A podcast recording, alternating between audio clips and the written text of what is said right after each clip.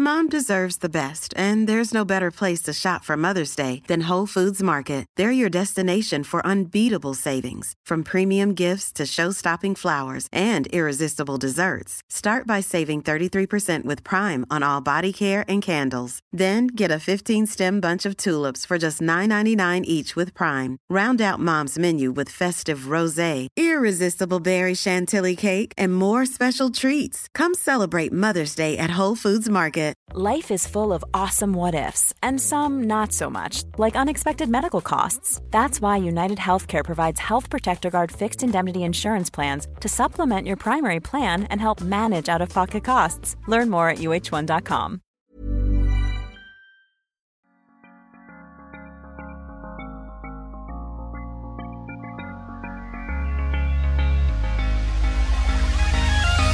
Good movement, and welcome to Redefining Yoga, a Movement by Lara podcast, which is designed to investigate all aspects of the modern evolution of yoga from my background as a physical therapist and lover of movement. My mission is to help everyone find freedom through smarter and safer movement patterns so that together we can be uplifted, benefiting all beings everywhere. Today's podcast is called Questions for Lara. So I reached out on Instagram, which I've done before, and just asked people, what would you like to hear about? And I got so many great answers, so many great questions.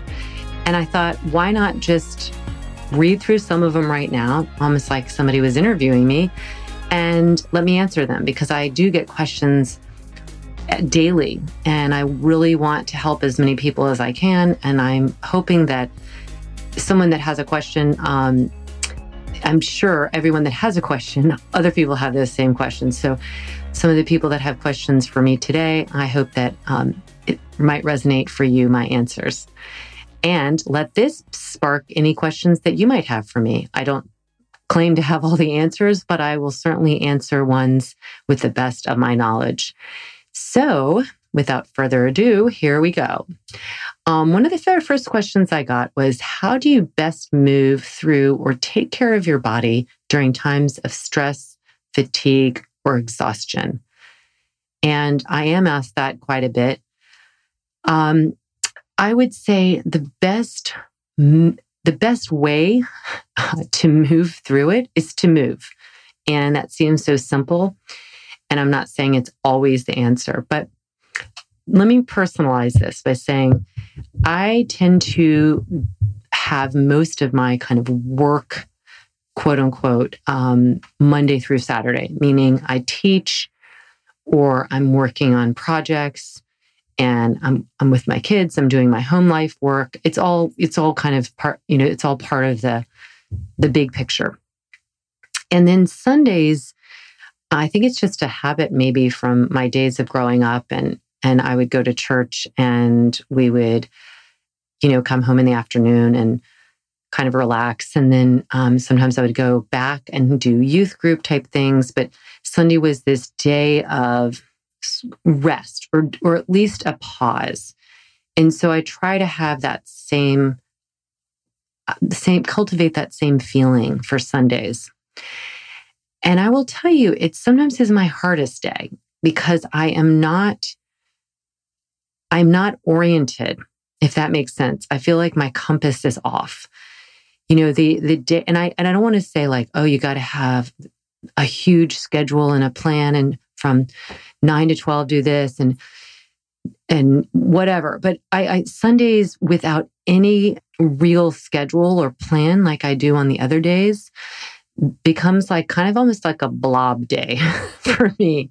I mean, I just, and and I don't want to call it a rest day because your body doesn't need to rest by the way, really.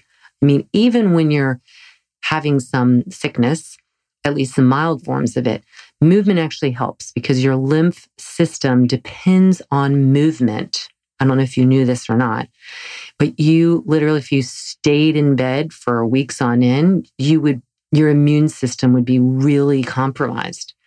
And that's why we get people in the hospital out of bed as often as possible. They need to move, even if it's just a few different positions, because the lymph system is um, hydraulic in a lot of in, in most of its ways, and it requires movement to function. So the point is, even when you're even a little bit sick, it's better to do a little bit of movement. Sleep, of course, is hugely important for getting your immune system functioning the best. But um, so I'm not saying if you're sick you have to move, but I'm just saying don't assume that you you shouldn't move because you probably should. So getting back to my Sunday and getting back to this question, my Sundays tend to be kind of a blob day, and actually I feel like they're my most stagnant day and kind of lead me to feeling more fatigued. And it's always interesting. Like I I really sometimes observe it and and I use that just as information gathering. Like maybe I don't really need to have a day where I just don't have anything planned. And so when I schedule even one thing on that day that that is you know just one thing whether it's going out in the woods or getting together with a friend but having one thing scheduled on that day, uh, it really does help me a lot. So, what I'm extrapolating and saying is that to move through something or take care of your body when you are feeling stressed or fatigued or exhausted, schedule something. Schedule a date with a friend. If you have animals, hang out with your animals or take your dog for a walk schedule some kind of activity. And it doesn't have to be big that's going to actually make you exhausted thinking about it, but movement of some kind certainly will help. I cannot say enough about walking in the woods. It has been not, it is a daily joy for me when, especially on the days that I'm able to do it.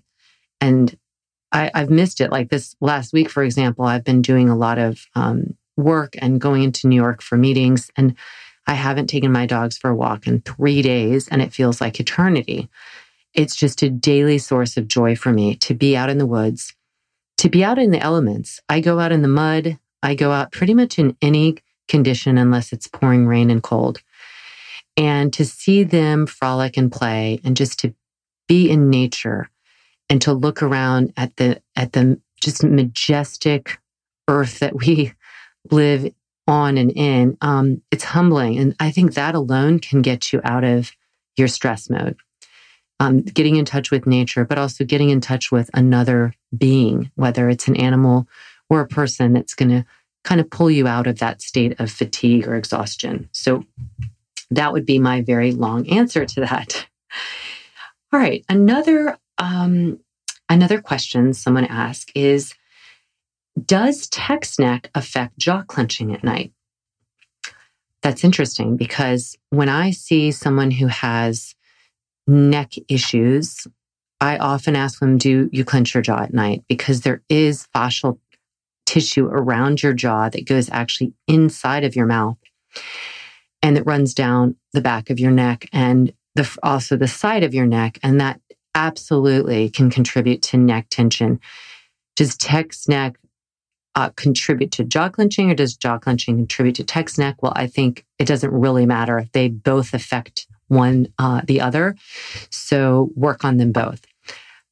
Jaw clenching at night, uh, there's many people who do this. And somewhere I have several friends who wear jaw guards and it's problematic because you don't know you're doing it and you can't help when you're doing it. So I will say that I think breathing and relaxation techniques prior to going to bed would probably help a tremendous amount in that um, because clenching your jaw is probably some kind of stress related um, issue.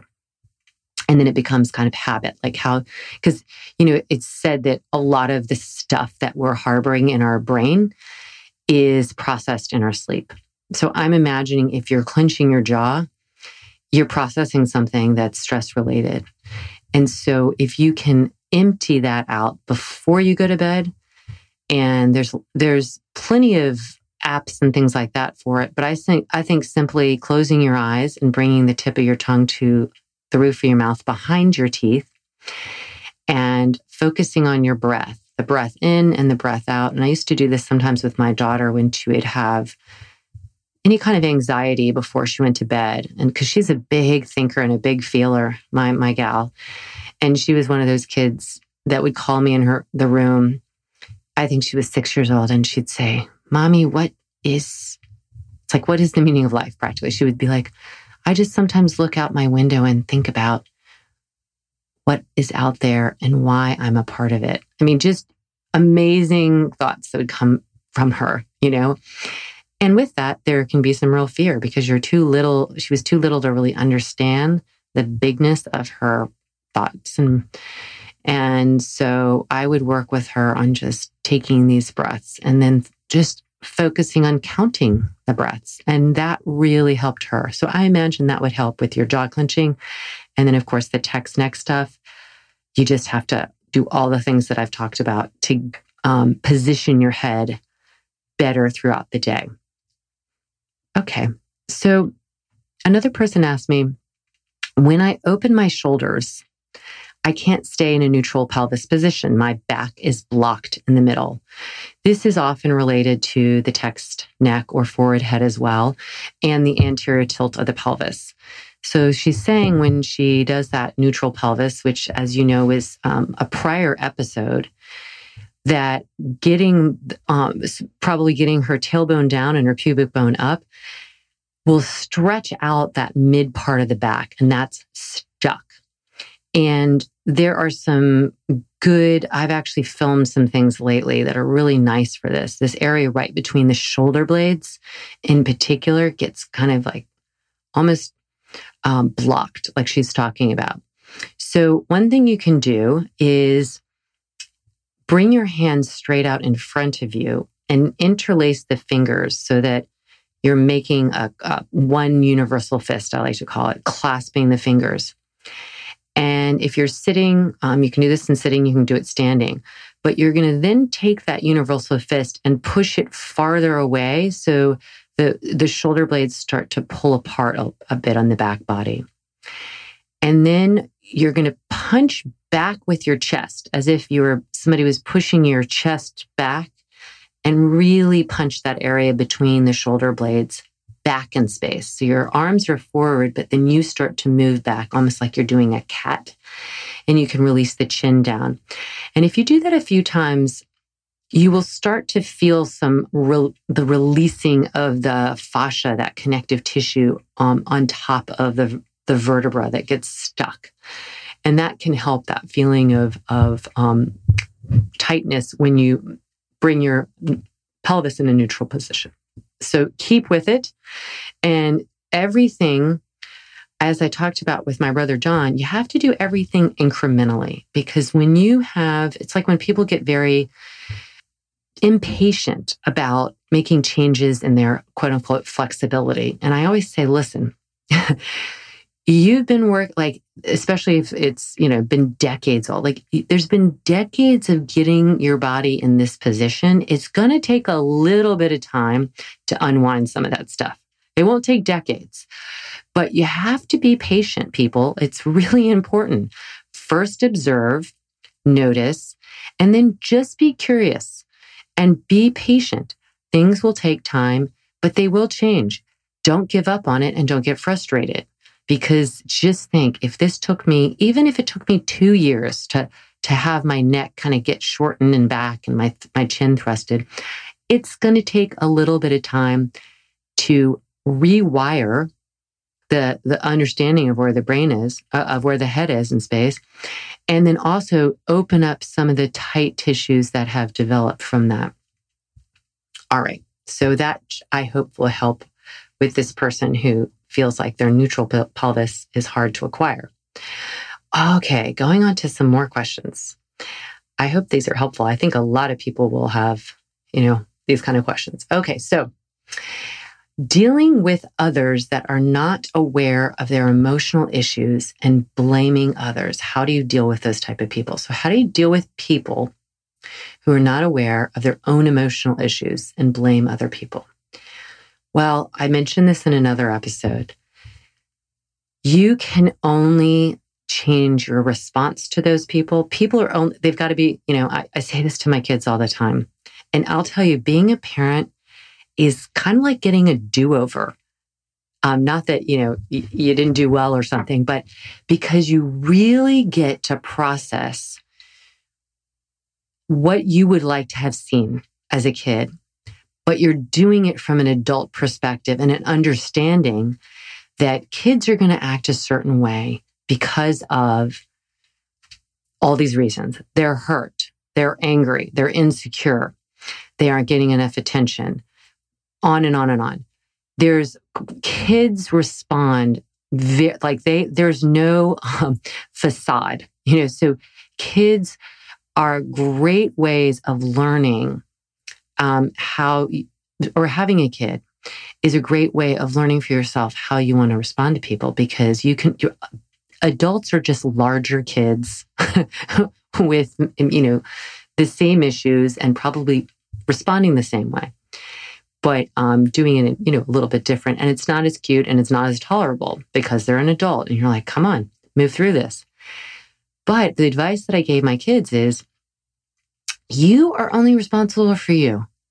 If someone is um, blaming somebody else for everything, I remember my son had had um, a kid once, and he would and my son would say like, "My goodness, he doesn't take responsibility for everything. It's always somebody else's fault. Somebody else made him do it, on and on." And I said, "Well, the only thing you you're only responsible for yourself, and I'm sorry you have to see that. Notice it." You can even feel a little sorry for him, but you can't change it. What you can do is be the best person you can be. And so, for this person who's asking the question, I don't know who you're dealing with that is not aware of their own emotional issues. Obviously, family is harder because you're kind of stuck with them, I guess. Um, but th- you can't tell them about their emotional issues. But what you can do is ask some questions. Ask some questions like, you know, it seems like you are struggling. Is there anything I can help you with? That can actually completely um, catch somebody by surprise if you actually kind of acknowledge what they're what they're talking about. They're blaming somebody. I'm like, oh, I I see that you're you're thinking this is your boss's fault. Like, what happened? And, and I'm sorry you feel that way. You know, you're not saying like, wow, you're such a whiner, but you're like, hey, I hear you. And sometimes the people that cry the loudest are the ones who are need need to get a pat on the back, need to get a hug. Cause they've literally had to turn the volume up that loud because think about how probably everyone else is sick of hearing them and their emotional issues too. Now, if it becomes toxic, you know, that's everybody has a different level of, of being able to deal with people. And I've had people in my life, very, very few, I will say, but have had lots of stuff going on. And I could see all, all they would do was blame everybody else and, and, and, and suck the energy out of the room. And, you know, at a certain point, you can't be responsible for trying to make that person feel better. And you don't, and if you're coming home after spending time with somebody like that and you f- feel worse and you just feel depleted and you're not getting anything out of the relationship. I mean, relationship is an exchange of currency, right? Just like you go into an, any kind of investment you ha- you're you're investing your time and your energy and your um, love and your friendship. And if you're not getting that return back it doesn't have to be you know like you can have different currency. It doesn't have to be like a perfect exchange rate right? But if you're not getting back enough currency that's making you feel valued then that's when you have to say i'm not sure this is a relationship i need to be in um, so that was a long answer to that. That's what I tend to give. I apologize. I hope that helps though. I mean, it's, it's hard, you know, but, but it's hard. But on the other hand, relationships are where we grow. I don't know if you know this. I didn't realize this until I did um, a meditation um, training, and someone in their training said, You will grow you will never grow in a vacuum. You will never grow in solitude. Because sometimes we think, oh, I'm going to go and meditate in the woods and I'll grow. Actually, you grow in a dynamic. You grow in a group setting. So that was what they were bringing up because we were in a group. Or you grow in, in a relationship. Because think about it like that's where the mirror happens. All the stuff happens that that brings up things of your own and your own experiences and your own behavior and patterns. And so you you you can reflect and and grow in that relationship or not. And and just um, make sure that you feel like you're getting what you need out of the relationship i guess is the point. Okay another question. Um, how to lead and create an atmosphere in a class. Um, I got a lot of teachers asking me questions, so I'm going to answer a few yoga teacher questions, but then I'm going to have a different episode for for primarily for yoga teachers. But I think this could let's just apply this to any kind of leadership position because this could be leading a yoga class, this could be leading a um, discussion, you could be teaching some other form, whether it's teaching uh, a dance class or teaching a music class or a class at school, but how do you lead and create the atmosphere of a class? Well, I'm a big believer in being yourself. I there's nothing um, less or more annoying to me than if I were to go into a yoga class and see a yoga teacher and then see that same yoga teacher somewhere else, coffee shop or the street, and they were a completely different person. You know, like they put on this like yoga teacher facade or or kind of like you know, hello. and then I see them in the street and they're, you know, rushing and and totally just a different person, right? Um, so number one, be yourself. So create the atmosphere of just authenticity uh, it, it uh, based on what makes you excited. What do you want in in the atmosphere? Because what you want, what is what you're going to give, and that's going to be real. So just be real. I guess that's the biggest thing to say, because people want more of that. I can tell you, and they want to be led. I do know that. So how to lead is to be prepared, to be clear, and to have a perspective. I personally, and this is how I lead my trainings, I personally would never just walk into a class and see like, what, what are we going to do today? And have no idea. Um, you wouldn't do that in a classroom if I was teaching a particular science class or history class. I would have prepared. I would have had some kind of idea. And I think it's really, and that's going to give you a leadership role. So if, you know, when I go in to teach 10 people, when I go and teach 100 people, I I have an idea of what I'm going to do, a very specific idea, and then I have a theme and then I have I want everyone to walk away feeling like they've been educated and enhanced and energized and that they're vibrant and alive and that I have in some way improved their day through and I need to lead them through that. So I need to guide guide them. I'm not um, I am guiding them. I want to instruct. And I think that is what is l- lacking is instruction because people don't necessarily have the, uh, the, the tools for that. So I think that you need to create an atmosphere of real stuff and that you are leading the class by being prepared and being um, having tools to, for that preparation. And it doesn't have to be crazy genius. It doesn't have to be um, super creative, whatever is going to make you feel comfortable and confident. But just know if you've come in there with the intention of helping people, that's you're already halfway there. And because that's what I want. I want I want to feel like somebody is wanting to take care of me. So there's there's my answer. And I think as a student, I'm hoping that you would feel that would be the same response. Okay, here we go. So Somebody asked me how to cue the body into alignment without confusion. Um, this would be another teacher training, teacher, teacher cue. And I will just answer this one quickly. And that is simply that talk clearly and succinctly, and you don't have to get all flourishy. It's literally like say exactly what you want to say and teach to everyone as if they've never heard you say that before or heard it being said. So that's how you're, I think that's the best way to be clear without confusion is never make any assumptions. I really try not to. And it's, it's hard, especially for me as a physical therapist and having like certain knowledge that I will talk to, through with physical therapists or people or you know medical people versus a person just walking in and having no knowledge of any part of their body and any part of yoga. So I want to be as clear to anyone in the room so that no one feels left out and there's no confusion.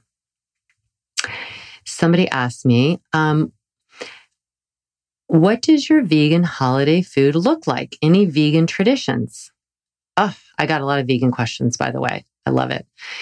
Vegan holiday food. Well, um, my so holidays, first of all, are really interesting. I'm I was raised Presbyterian, um, so Christian, and my husband was raised Jewish, Reformed Jewish.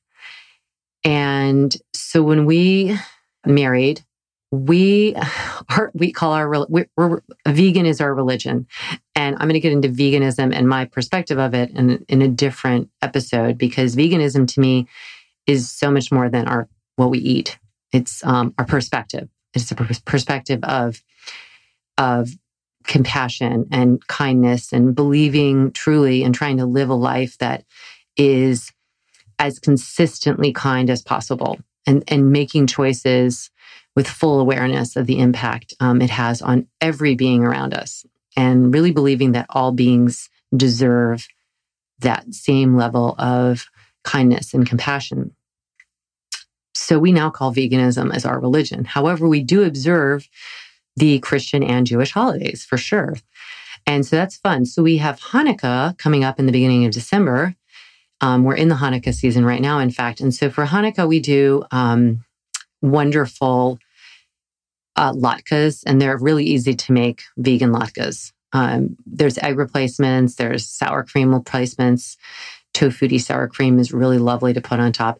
And so this is like the one one or two times a year where we really kind of go out and fry food. I mean, I never fry food and I really don't like frying it. It is like such a gross experience for me to have all that oil and stuff. But um, you have to for latkes. You can bake them, but they're just not quite the same. So we fry the latkes. That's potatoes and onions, and there's some little matzah meal you can work in there, and then there's egg replacement, and then you put some sour cream on top, so the vegan sour cream and applesauce, and it's fun.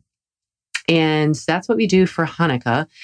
And for Christmas, I don't really I don't have any real tradition of Christmas food. I often spend it with my my family and when we did that growing up, we would have kind of like a Thanksgiving type meal for Christmas. We didn't have a particular thing that we would have. But for our Christmas meals, um, we don't we just have whatever we want. I mean, I make something nice and everything. Uh, but I will say, in general, for holiday for in or the holiday time, winter time, I love making vegan soups. And I have a couple of great soups I make. One is a corn chowder, and I'm just going to tell you how to do it right now because I never really measure stuff.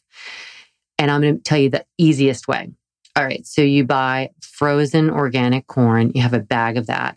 You chop up two things of celery, you chop up a red bell pepper and really make that organic. If you can't find an organic red bell pepper or if it's $5 a pound, just buy a green one. It's just not as pretty, like color wise, but it's the same. You know, it's the same vegetable. It's just one has been on the stalk longer and it becomes more expensive. Um, so, but make it organic because the peppers are important that way. So we want um, celery. We want to cut up the pepper. And you're going to um, saute the pepper and the celery together and you can add a little garlic if you'd like. And then you're going to add the frozen corn in there. And then you just put salt in there with that and a bay leaf, and you're going to cover it with vegetable broth. And you can add like diced potatoes in there, but I typically don't. I just do that. And then I will take the corn that's kind of after that's all been sauteed together um, for like five or 10 minutes. I take it, the, like most of the corn, like 80% of it, and blend it with a cup or two of some kind of um, vegan milk and blend it in a high speed blender and then put it back in and then add a little bit more pepper. And that's literally all I do. It's deliciously yummy. I don't think I left out any of the ingredients. And then you just can cover it with some scallions. You can also saute the scallions or you can put raw scallions on top. Sometimes I add roasted pumpkin seeds on top, but I keep it really simple and my kids love it. So I make soups and I just make put things together and see how it turns out. There's some other recipes and I will certainly try and post those on my Instagram page so that you guys can look at them. But that's that's kind of my those are my holiday foods is mostly staying warm. All right, I'm going to do one more question. And this is one I think um, nine people wrote about this, about sleeping. Talking about sleeping position. So there's like nine different ways of saying the same thing, which is what's the best sleeping position? How do I position my neck when I'm sleeping? Well, sleeping is tough because you can't really control what you're doing when you're sleeping. You go to sleep and you can start off in one position and then you end up somewhere else. But I was just working with someone this morning who was showing me how she slept and it was affecting her entire one side of her body, one side of her neck, all the way into her shoulder. Her scapula movement was completely different on one side than the other. And she said, I lay like face planted and I just tor- turn my head to that side. And so I said, well, you can try your best to not do that. Um, and we, we worked on some things to loosen it up. But if you're going to sleep, um, and you, or you want to change your sleeping position. And then ironically, I talked to somebody like an hour later who was telling me about her mattress and her husband likes it really soft, but it's hurting her back. And I said, well, here's the thing. You don't want a mattress that's too soft for sure. We know that. But you don't want that's too hard either. Because if it's too hard, you're not, it's almost like you're, you're, um, you're still propped in a position and nothing's like actually supporting you. It's not like you're being held up. You're being almost pushed up. So you want to find that mattress feeling that you are and I know, you know, there's all kinds of different mattresses, but I'll tell you about the mattress that I have. And it's one that I got at this great um, green store in Princeton, but I know they're in different uh, places. And I, on my next podcast, I'll tell you the name of it because I still, I don't know the name of it and I can't look it up in my mattress. But essentially, it's an eco, um, eco mattress because I have now heard that foam, there are levels of foam that are not actually good for you, meaning there are, there's some toxic material in that, which was totally new to me. But I'm developing another product that has foam in it. And then we, there was like eco foam. And I'm like, what does that mean? And they're like, well, it doesn't have the toxic material that other, most other foam does.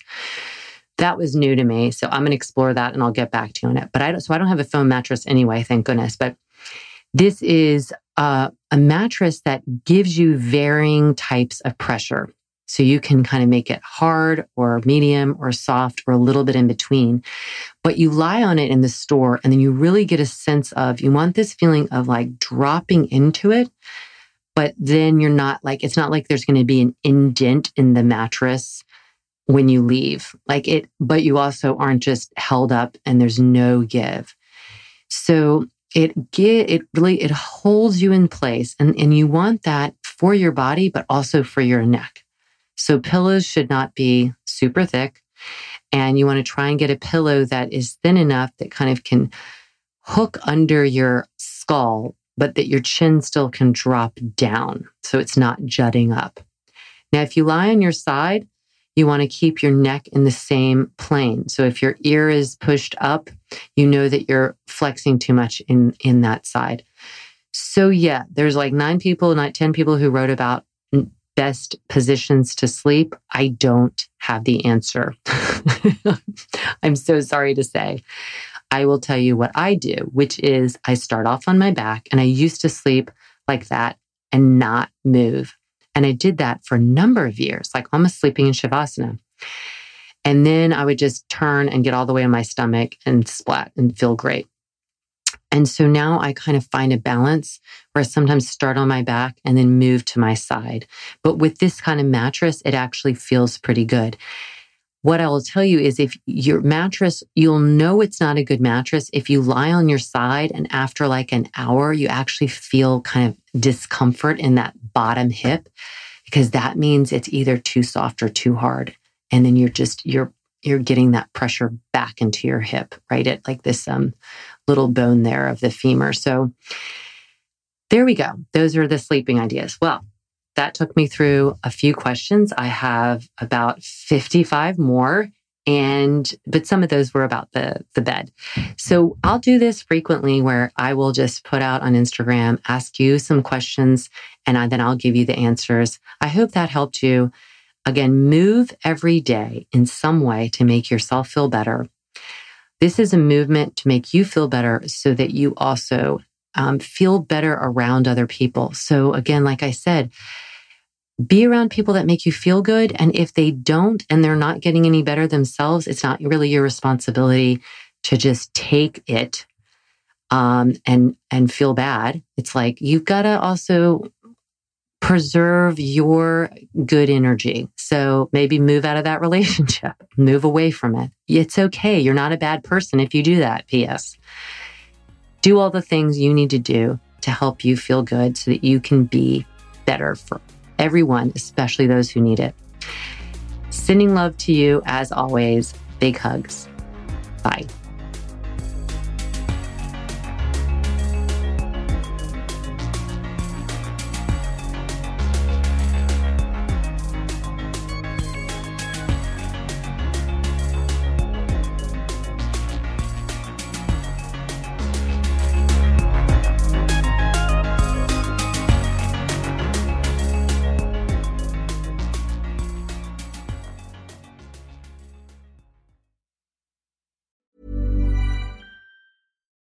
Deserves the best, and there's no better place to shop for Mother's Day than Whole Foods Market. They're your destination for unbeatable savings, from premium gifts to show-stopping flowers and irresistible desserts. Start by saving 33% with Prime on all body care and candles. Then get a 15-stem bunch of tulips for just $9.99 each with Prime. Round out Mom's menu with festive rosé, irresistible berry chantilly cake, and more special treats. Come celebrate Mother's Day at Whole Foods Market.